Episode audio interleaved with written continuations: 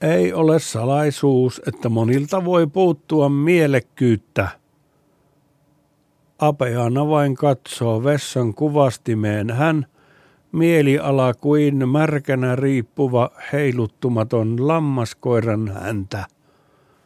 Mutta voipi saada mielekkyyttä henkilö siitä, että tekee jonkin jalon teon, kuten että auttaa naapuria henkisessä ylösrakennuksessa – niin että tämä kykenee paremmin saamaan iloa ja hyötyä niistä lahjoista, joita hänellekin sentään luultavasti suotu on. Mutta ei pidä luulla, että naapurin henkinen autto olisi tehtävänä helppo. Täytyy olla herkkä silmä ja luja ja etevä luonne, että osaa tasapainoilla sen välillä, mikä on naapurille liian iso pala haukattavaksi, ja sen, mikä on taas niin pieni haaste, ettei kasvata naapuria yhtään. Otan kansanomaisesti ymmärrettävän, helpon esimerkin. Rohkeus on hyvä ominaisuus ihmisessä, koska voi jokainen törmätä tilanteeseen, jossa pitäisi rohjentua tekemään jotain. Ja rohkeutta voi testata ja kehittää kohtaamalla pelottavia asioita.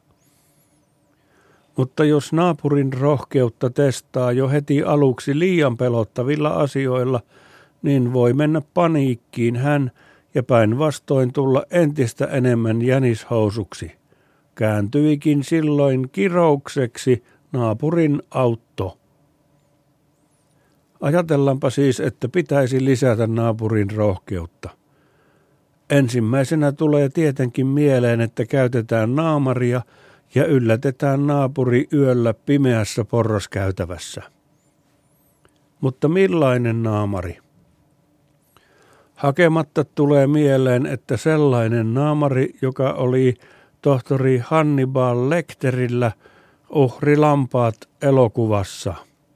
Hannibal Lecterin naamari vaikuttaa valokuvien perusteella nahkaiselta ja hyvin kestävältä, ja siinä on suuaukon kohdalla metalliset pystyraudat, ikään kuin hauskat hampaat, ja varsinkin pimeässä rappukäytävässä yhtä äkkiä rääkäisyn säästyksellä alhaalta päin taskulampulla valaistuna Hannibal Lecter-maski luultavasti yllättää naapurin varsin kelvollisesti, etenkin jos naamarin alla ärisee, omat hampaat irvessä ja tekoverestä punaisina – silmissä hulluus, ilme ja mulistelu.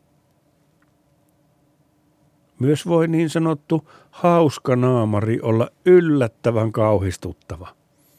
Kuvitelkaa, että olette öisen kerrostalon porraskäytävässä ja valonappia etsiessänne kuulette hengitystä olkanne takaa ihan korvanne vierestä, ja kun katsotte, niin näette kuin helvetin syövereistä nousseen pellehahmon, joka valaisee naamaansa taskulampulla alakulmasta ja pitää outoa, kammottavaa ulina ääntä, silmät nurin päässä ja vaahtoa suupielissä.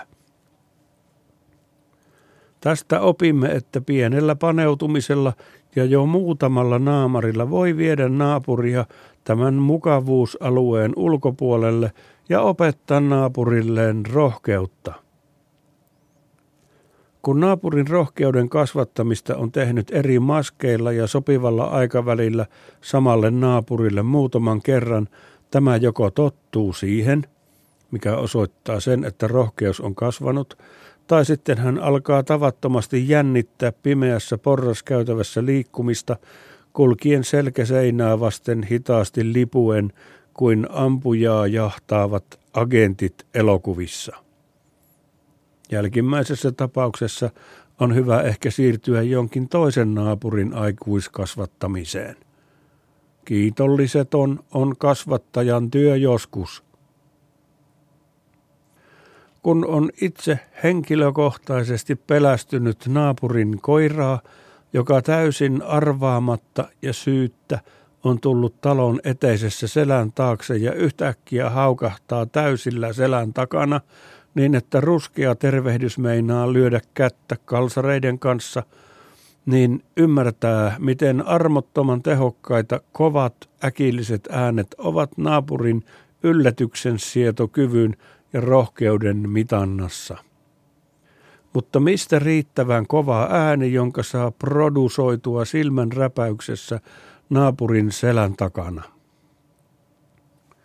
Olen joskus nähnyt internetissä kuvan 18-metrisestä painetorvesta, joka on rakennettu täyspitkän rekan lavalle. Voi vain kuvitella, että ei voi edes kuvitella, miten järjettömän kova, matala ja läpitunkeva örinä ja röyryytys sellaisesta kauhutorvesta tulee kuin vain kompressorin nappia painaltaa. Talon ulkopuolelle pysäköityin rekkaan sijoitettavan kauhean painetorven äänenvoimakkuus toimii seinienkin läpi niin, että sillä voi säikäyttää kuralle kerralla koko naapuruston, mutta riskinä on kuulon menetys niin kaikilta naapureilta kuin itseltäkin.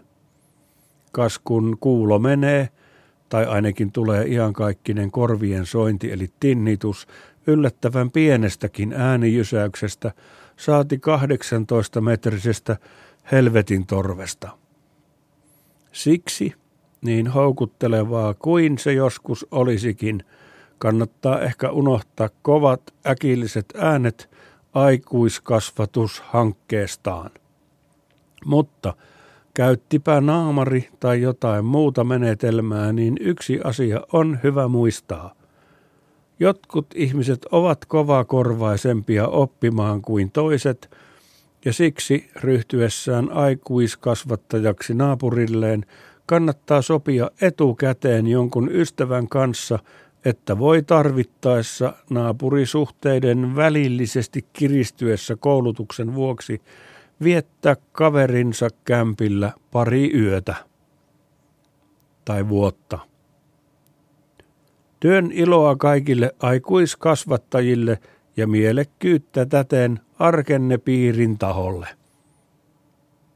Hei hei.